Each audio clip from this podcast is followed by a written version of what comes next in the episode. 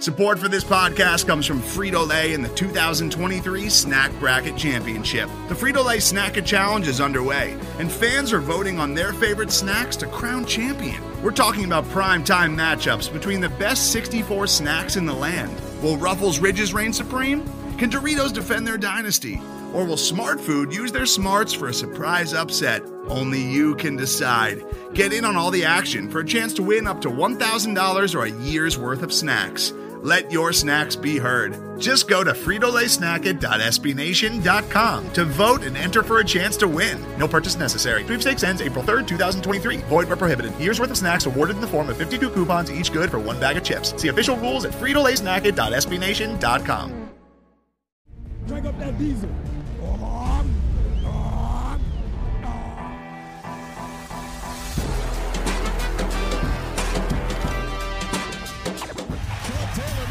Moving backwards, trying to find running room, and he's still on his feet.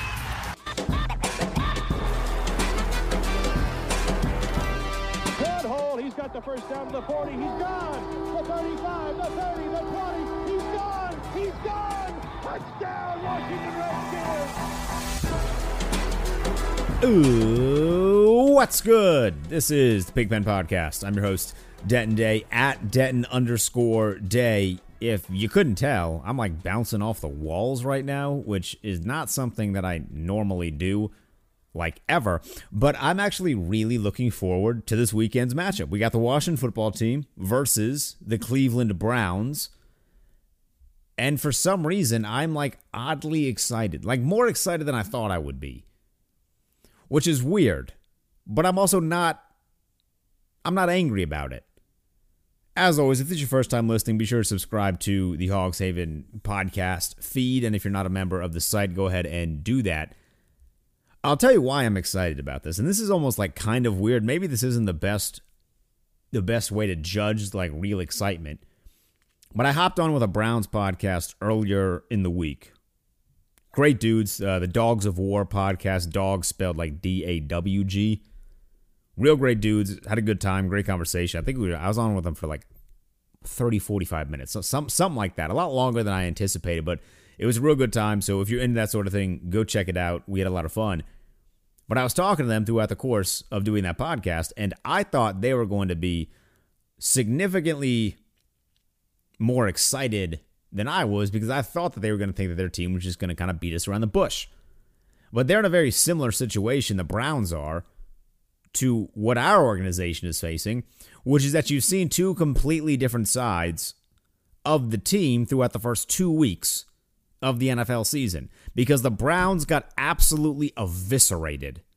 I mean, just they got the brakes beaten off of them by Baltimore in week one and then they were able to get the win against Cincinnati. It probably should have been a lot bigger of a score margin than it actually was, but Joe Burrow started to kind of pick that defense apart a little bit, and the Cleveland Browns defense allowed a lot of points. But I look at that first matchup in particular because what I know about the Ravens, well, I know a lot about the Ravens. They're my Super Bowl pick. But what I know for sure about the Ravens is that their defense is very, very good but their front four is not as good as our front four. So the Ravens defense eviscerated the Browns, but I think our front four is better and can get more pressure on Baker, which is why I am very, very excited. We got a couple things to dive into in this week's preview podcast. No guests, so it's just me. I tried to get I tried to rally up a couple guests and just kind of uh, swung and miss, which is something that happens in this industry. It happens a lot more than I would like to admit it, to be completely honest. But I swung and missed with some of the guys on the Browns SB Nation uh, site, so it's just going to be me. Uh, there's a couple things I want to get into. We will get, we will touch on uh, a lot of the offensive stuff, but I have a very interesting stat, and I use the word interesting because it's not like a super great stat for our organization. It's fantastic if your name is Odell Beckham Jr. But since he is not a member of our organization, it's not a great statistic for us. So over the course, I mean, we have like traditional, I guess now Washington football team killers, right? Like every tight end for the Philadelphia Eagles seems to always have really good games against us. But over the course of, say, since 2014, if I just had to pick a year out of a hat, uh, no one has killed the Washington football team defense more than Odell Beckham Jr. He's played six games against our organization, and in five of them, he has either gone for over 100 yards or caught a touchdown. So there's been one time where he has not gone over 100 yards and not caught a touchdown. It was in 2016 where the Giants defeated us 19 to 10. We went 8-7 and 1 that year. The Giants were 11 and 5.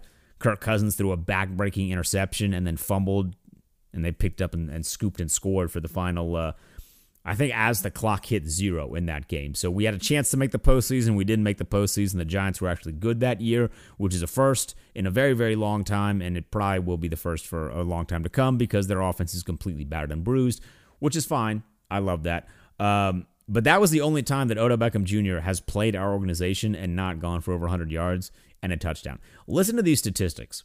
Through six games against us, 48 receptions, 665 yards, and five touchdowns. I'm going to read that to you one more time, just to prove a point here 48 receptions, 665 yards, and five touchdowns. Now, after hearing those twice, tell me if I'm wrong here, but I would give up my left limb, my left limb, if our wide receiver two, whoever that ends up being at the completion of the season, I would give my left limb if our wide receiver two put that stat line together through 16 games. And that's what Odell Beckham Jr. has done to us in six. It is not fair how good that guy is at playing the wide receiver position. And don't get fooled by some of these national media talking heads who, for like the last year and a half, have been on this Odell Beckham Jr. hate train he is still very much one of the best wide receivers in football. Especially now that for the first time in roughly about, I mean, who really, who knows how long? I mean, I guess only he really knows. But for the first time in a very, very long time, he is actually healthy. He is going to be a problem on Sunday. Now, the one thing that I'm kind of leaning on and banking on is that a lot of his great performances, not all of them, but most of them, came against Josh Norman. And we know they had some history. There was a rivalry there. Those two guys did not like each other. Towards the end of Norman's time here, they kind of tried to play it off a little bit. But look, when you watch two guys go at it during a real football game and one of them torpedo spears another one, like that just doesn't go away over time. Like you're always going to remember something like that uh, because torpedo spearing another human being is very, very dangerous. So they always had some sort of thing going on. Josh Norman is, is not here anymore. So maybe Odell Beckham Jr. is not as up for this game as he has been in the past. And the benefit for us is that I think Fingers crossed. I thought this was going to happen last week. It didn't. But fingers crossed it happens this week. I think Kendall Fuller is playing. I think. It's Thursday. I have no idea for sure. But I think that Kendall Fuller is going to play. And so far through two games, I don't think our secondary has been all that bad. Obviously, they're not the talking point of our defense because that belongs to the front four and those monsters up there. But I think our secondary has played relatively well. A couple lapses every now and then. You had the Landon Collins just completely giving up on DeAndre Hopkins. Uh, Troy Apke had a not so great play in the Arizona Cardinal game. But other than that, other than a few other like deep balls, and deep balls are going to happen. I mean, look, we don't have the Legion of Boom in our secondary. We are going to give up some deep plays every now and then, but I don't think our secondary has been very bad per se. I think they've actually been pretty solid. They held DeAndre Hopkins under 100 yards. They held DeAndre Hopkins under 100, nearly under 100 yards of what he put up against San Francisco. I think it was not, he was 90 yards short of his, his total yardage against San Francisco when he played us. So that has me feeling a little, little good about this defense. But I just still know that Odell Beckham Jr. is one of the top wide receivers in the game. If you did not watch the Bengals matchup last week, he put a sickening and I mean a sickening double move on, I think it was William Jackson of the Bengals. The name of the cornerback doesn't really matter. The move was disgusting.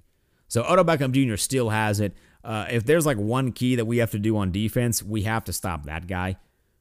Because Odell Beckham Jr. is, is very much still that dude. Other things we got to do on the defense. We're, we're just going to stick with the defense here.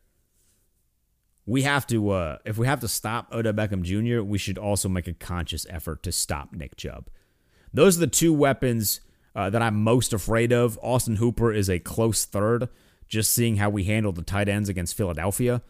So that does worry me a little bit. But it's really Odell Beckham Jr. and Nick Chubb in my mind because Nick Chubb is an absolute stud. Bars. He is really, really good. And Cleveland utilizes him really, really well. So that does frighten me uh, a little bit. Now, I'm not exactly afraid of him running completely wild on us. I just don't think that's realistic. I mean, what Kyler Murray did running the football is very, very different than a running back running the football, right? Because it's just a completely different position, and you prepare for a running quarterback a lot different than you could prepare for stopping the run game of an actual running back. So I think that does lend uh, us a bit of a favor there. I think it'll be a lot easier to stop Nick Chubb because we can game plan uh, for this style of running. But he's a guy that doesn't stop his legs until he's actually on the ground. And I feel like that's almost become a little bit of a rare trait uh, along with today's running backs. I mean, Marshawn Lynch used to do it really well. Uh, I think Derrick Henry is a guy that still does it really well. And then Nick Chubb is right in that conversation uh, of guys with just monster legs and they just do not stop moving until they are actually on the ground. So it's going to be very crucial to actually get him on the ground. But I have been pleased with our run defense so far. So uh, I'm excited to see how we handle that. Uh, I know in the past we've done a really good job with, with certain backs on being able to contain them when they've been having monster seasons. We've had a couple really good games against Ezekiel Elliott that I've been proud of of our defense. So hopefully that kind of we see that version, that style, right? Uh, the defense that's able to to corral Nick Chubb early and not let him one break a ton of tackles and really just not let him get to the second level of the defense. Because if you keep him in the first level of that defense, good things are going to happen. Because Baker Mayfield, we know, is nowhere near as elusive as Kyler Murray is. Very few people are anywhere near as elusive as Kyler Murray is, but Baker Mayfield certainly is not. We have all seen the video, we have all heard the stories of him getting chased by a police officer, which is not exactly something uh, that should have happened because the police officer, not exactly like the most athletic dude in the world, right? Like this is an Olympian that became a police officer. This was just a like an Oklahoma cop and he can't get away from them. So how is he going to get away from Chase Young? Spoiler alert. He's not. And I'm excited about that. And now it's time to get a little petty, right? Because how many times do we have the conversation this offseason about wanting to trade Trent Williams? Frequently. We've been having it for a better part of a year and a half until it actually happened on, what was it, day three of the draft? Well, one of the teams that was always mentioned in that conversation was the Cleveland Browns. And part of this is Bruce Allen's doing because Bruce Allen sucks. But part of this is just the Cleveland Browns did not want to give up a first round pick for Trent Williams. Instead, they drafted Jedrick Willis. And that's who's playing for them now. So it's time to get petty and line up Chase Young right over Jedrick Willis. Say, hey, Cleveland, remember when you didn't want to give us a first round pick for that all pro left tackle who through two games has looked pretty solid with San Francisco? I mean, he's, I mean, Trent Williams is just straight up mauling human beings over there, which is like kind of nice to see, but also sucks. It's like watching Jordan Reed catch touchdown passes. You're like, wow, I'm like happy for Jordan Reed, the person, but wow, we could really use a tight end over here. That aside, Hey, Cleveland, remember when you drafted Jedrick Willis instead of trading us for Trent Williams? We're going to put Chase Young right over top of this dude, and we're going to let Chase Young eat that man's soul right out of his body. That's what I want to see on defense. I want to see Jedrick Willis just get bullied by our defensive line. Obviously, I want Chase Young to do a good portion of the bullying just for that petty connection there. But I just want to see everybody bully him. If Montez Sweat wants to go have a round and bully Jedrick Willis, I'm all for it. You want to put Kerrigan over there? I am all for it. I just want to see that dude get bullied. Now, the Cincinnati Bengals did not do a great job of attacking Baker Mayfield and getting pressure on him, but our defense is a lot better than Cincinnati Bengals. Boston or not Boston, Baltimore got to Baker Mayfield twice. I think there's a realistic shot. We got to Kyler Murray three times, and Kyler Murray is much more elusive. So I think there's a realistic shot. We can double what Baltimore did against Baker Mayfield, and we can get to do it at least four times. And I do think, for the record, I do think Chase Young gets some sort of mark in the sack column. Maybe it's just half a sack, but I do think Chase Young gets some sort of mark in the sack column, which would make it three consecutive games in three consecutive goes as a pro that Chase Young records some form of sack. I'm not 100% buying into the he's back in Ohio hype. I know that's a bit of a thing, like, oh, he's making his return to Ohio. Of course, he was a great player at Ohio State. I'm not 100% buying directly into that sort of thing, but I mean, if it helps, it helps. Like, I'll, I'll take it. Same goes for Dwayne Haskins. If him being back in the state where he played college football is going to help motivate him, I will. You will not hear a complaint from me about that. I, I am all for it. But I do just want Chase Young to bully Jedrick Willis. Just to stick it to Cleveland. Should have given us that first round pick. I don't know who or what we would have used it on. Maybe it would have been Jedrick Willis for us. That does not matter now. I just want to see that dude get bullied on a Sunday by our defensive line. All right, let's transition to the offense. Whoa, check that out. Gridiron swoosh. Your boy's really producing today. I told you, I'm hype. I'm excited. I'm I'm excited. I'm excited. All right, there's a couple things I want to get to on the offensive side of the football. We will get to the play calling. And Dwayne Haskins actually said something in his press conference this week. I think it was actually, it might have been Wednesday that he said, it was either Tuesday or Wednesday, that I do want to play for you. It's really great sound. But I want to start with handling Myles Garrett because I think that should be priority number one for our offense. On last week's preview pod against the Cardinals, one of the things I stressed is that we need to do a really good job handling Chandler Jones. And I think for the most part, we did a really solid job. I mean, yes, Dwayne did get sacked and Chandler Jones did recover a fumble, but other than the, the fumble recovery, Chandler Jones did not appear on the stat sheet. No tackles, no sacks. His presence still felt, yes, but not hugely. Not anywhere near what I was afraid of happening. So I was pleased with that, despite the fact that our offensive line not spectacular. But Myles Garrett is a bit of a different animal. He's a machine. Hits people with helmets. That's low hanging fruit, I know. But like we're all thinking that, right? I mean, when you hear the name Myles Garrett, like you see the play. I mean, you just do. Right? We're not even a full year removed from it. You, you see the play, I see the play, we all see the play. So we just have to acknowledge that. I don't think it's going to happen again. Certainly not to our quarterback. I will be furious if it does. But I don't think that's going to happen. But Myles Garrett is good. And I mentioned that play because he is the second highest paid defensive player on yearly average in spite of that play. Like the Browns saw that play happen, they lost him for the remainder of the season after that play happened, and then they still decided to make him the second highest defensive paid player in terms of yearly average ever. And at the time when he actually got paid, he was first, and then Joey Bosa topped him. That's how good the guy is. And it was a it was the smart move for Cleveland. Like it was the right decision to make. You had to keep Myles Garrett. He is he is a complete and utter wrecking ball on the defensive line. He's the best player you have on defense. We have to stop him. And we just lost Brandon Scherff. Not that Scherff was going to line up against Myles Garrett, but that's just more to emphasize how depleted our offensive line is. I don't think Saahdiq Charles is going to play. I don't even know what to expect from him whenever he ends up suiting up, though.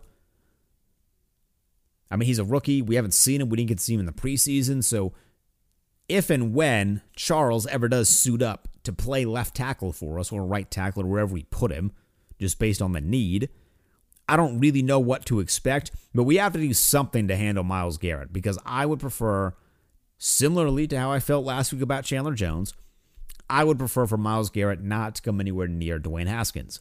I don't want those dudes to know each other at all. If Myles Garrett's uniform stays clean because he never actually touches the ground, I'm okay with that. Unless he touches the ground because we like lay him out with a block. But I, I'm trying to be realistic here. We have to handle Myles Garrett. I don't want him anywhere near Dwayne Haskins. I don't want to repeat the helmet fiasco with our quarterback. Like, I don't want any of that. Not that that would happen with Dwayne Haskins because Mason Rudolph, quite frankly, might have deserved it. Not 100% sure, but every time I watch that video, because I've watched it a lot, hundreds of times, to be quite honest, every time I watch the video, it does make me laugh a little bit. That aside, we have to stop Myles Garrett. And I think a lot of that is going to fall a bit on the play calling.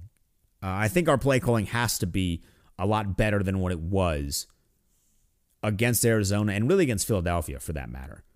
We have to get Dwayne Haskins in a rhythm quicker. We need to get him comfortable quicker.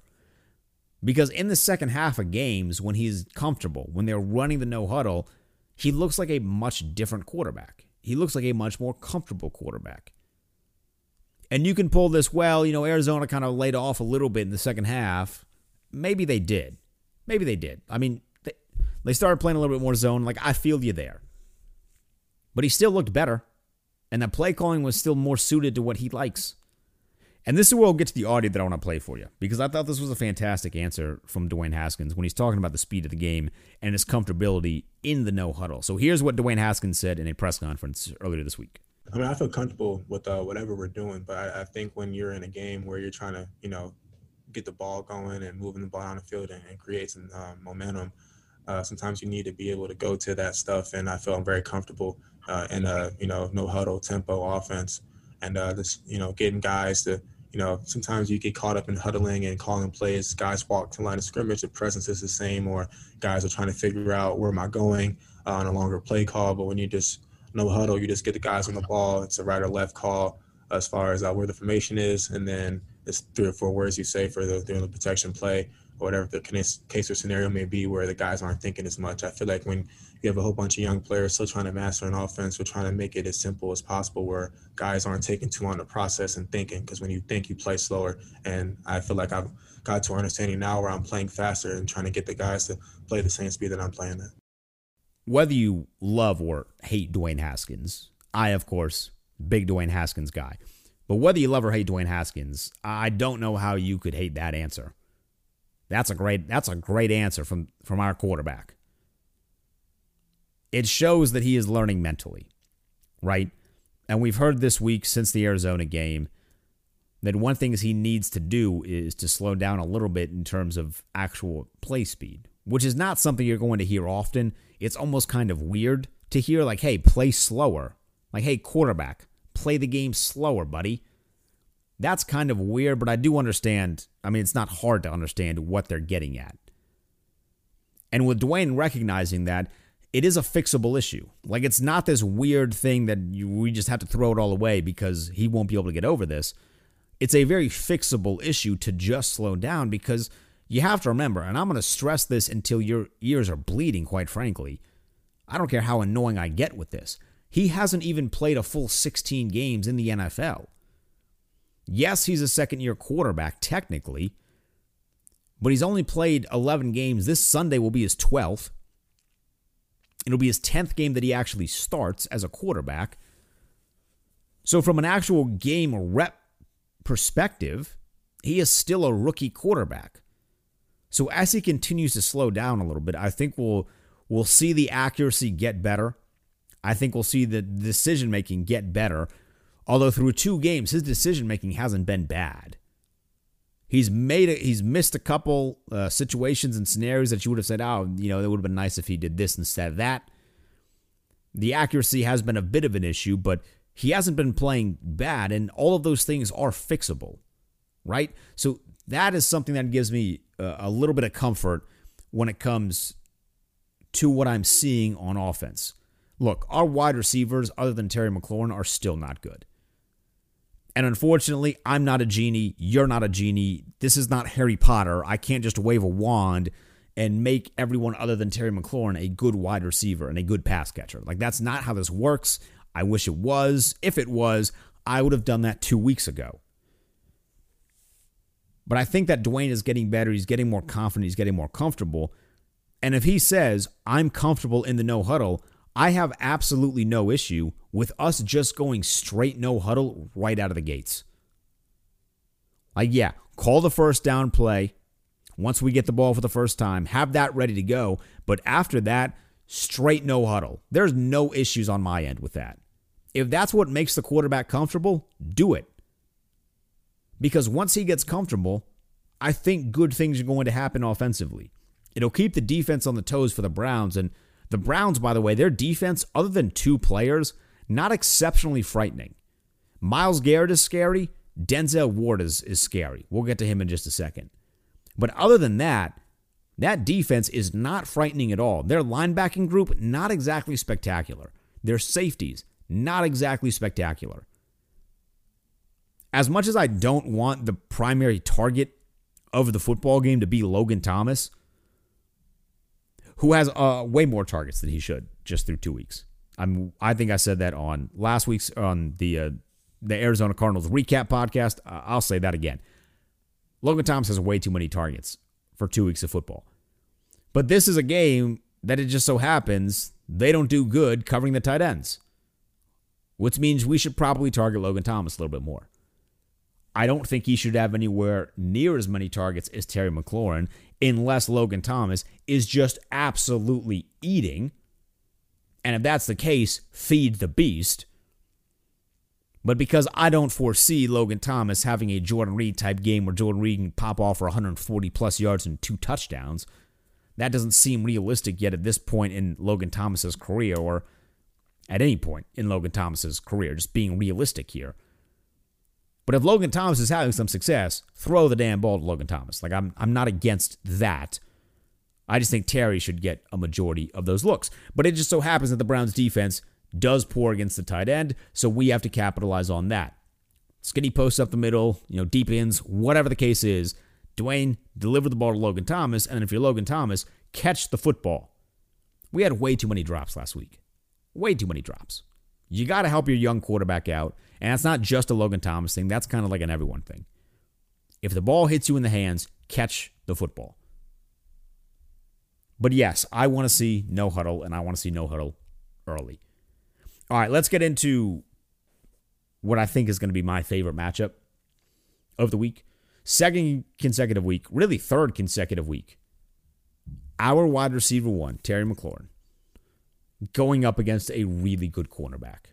And we're going to see another one next week, too, with the Ravens coming up. Not looking forward to that game, but that aside. Terry McLaurin versus Denzel Ward. This is going to be fun. This is going to be a fun matchup. Denzel Ward is a fantastic young cornerback. Other than Jalen Ramsey, I don't know if anyone was as happy about Jalen Ramsey's contract extension as Denzel Ward because at some point he's probably going to benefit from it. Some point in the very near future, I should add. Denzel Ward is that good. And he locked down, locked down AJ Green for Cincinnati. Now, AJ Green is not anywhere near what he once was. So let me just get that out of the way. I think Terry McLaurin now is better than AJ Green now. Now, AJ Green in his prime, bit of a different story. If Terry McLaurin can get to AJ Green in his prime, whew, we got a guy. I mean, we already have a guy. I mean, Terry, Terry McLaurin is already a dude. So don't get me twisted there. But if he can get to what AJ Green was in his prime, huh, that's going to be a whole lot of fun. But Denzel Ward did a really good job with AJ Green. But I said this last week previewing Terry McLaurin versus Patrick Peterson, and I'll say it again, especially considering the results of what we got with the Terry McLaurin versus Patrick Peterson matchup, which was Terry McLaurin dominating Patrick Peterson. 125 yards, a touchdown for Terry? Hell yes. We have not seen a cornerback shut down Terry McLaurin yet. The only thing that has gotten in the way of Terry McLaurin just blistering defenses is our own ineptitudes as a team. Other than that, Terry McLaurin eats every single week, and I'm not anticipating this to be different. But I'm just looking at this matchup from a vacuum and trying to kind of uh, push away my biases as a fan and I love the the idea of a great young receiver versus a great young cornerback. I love watching these skill position guys just go at it. So I'm looking forward to that. Do I think Terry McLaurin gets the better of Denzel Ward? You're damn right. But it will be a fun matchup nonetheless. All right, one final bold prediction, and I'm using air quotes when I say the word bold here. But one final bold prediction. I think Chase Young has more sacks than Myles Garrett in this game. Take that however you will. I'm not going to put a number on that, but I think when we wake up Monday morning or at like 425 when the game ends, and you check the box score, Terry McLaurin, or not Terry McLaurin, Chase Young's sack number is going to be bigger than that of Myles Garrett. And that's that's my quote unquote bold prediction. As far as the actual prediction, I think we win. I don't know what exactly this Browns team actually is. I don't know if they are more the team that we saw against Cincinnati or if they are more the team we saw against Baltimore. When I jumped on the Browns podcast earlier in the week, they said it was somewhere in the middle. Well, I have no idea what that means. Because of that, I'm taking us to win. I'm taking us to win. I'm taking us to beat the Cleveland Browns. I think it will be close. I will stay consistent with my prediction from when I actually did their podcast again. The the Dogs of War. It was a great time, great dudes. I said 28 to 7. I'm sticking with that. I think the offense does a much better job. Uh, I think Dwayne Haskins again goes over 200 plus yards, which I think is something that we need to see on a more consistent basis. And I think the offense scores points, like real points, like a touchdown, before the third quarter. Like we actually put points on. Like funny how that works, right? Like good things happen when we put points on the board early. I think that happens. So I think we get the Browns 28 to 7. I'd love to know your predictions at Denton underscore day on Twitter. You can let me know down below in the comment section as well. Who you got winning and why? Let me know. Until then, I'll see you after the game for the recap pod. This has been the Pig Pen Podcast.